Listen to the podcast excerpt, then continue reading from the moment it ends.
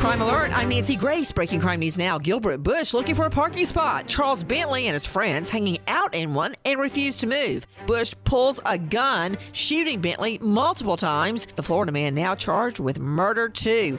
A California homeowner gets a call from neighbors claiming her lights are going on and off. Officers find a woman who says she's the homeowner. Well, she's not. The unidentified woman using the pretense to have the locks changed, but now she's in another house. The Big House. With this crime alert, I'm Nancy Grace. I'm Brenda Connor, identity theft victim. No, I'm Brenda Connor. Too bad it's hard to tell which Brenda is real. That's what you think.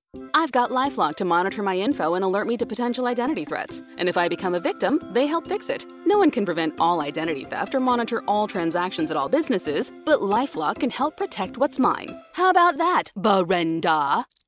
Thought so. Join Lifelock by Norton and save up to 25% off your first year at lifelock.com with promo code NEWS.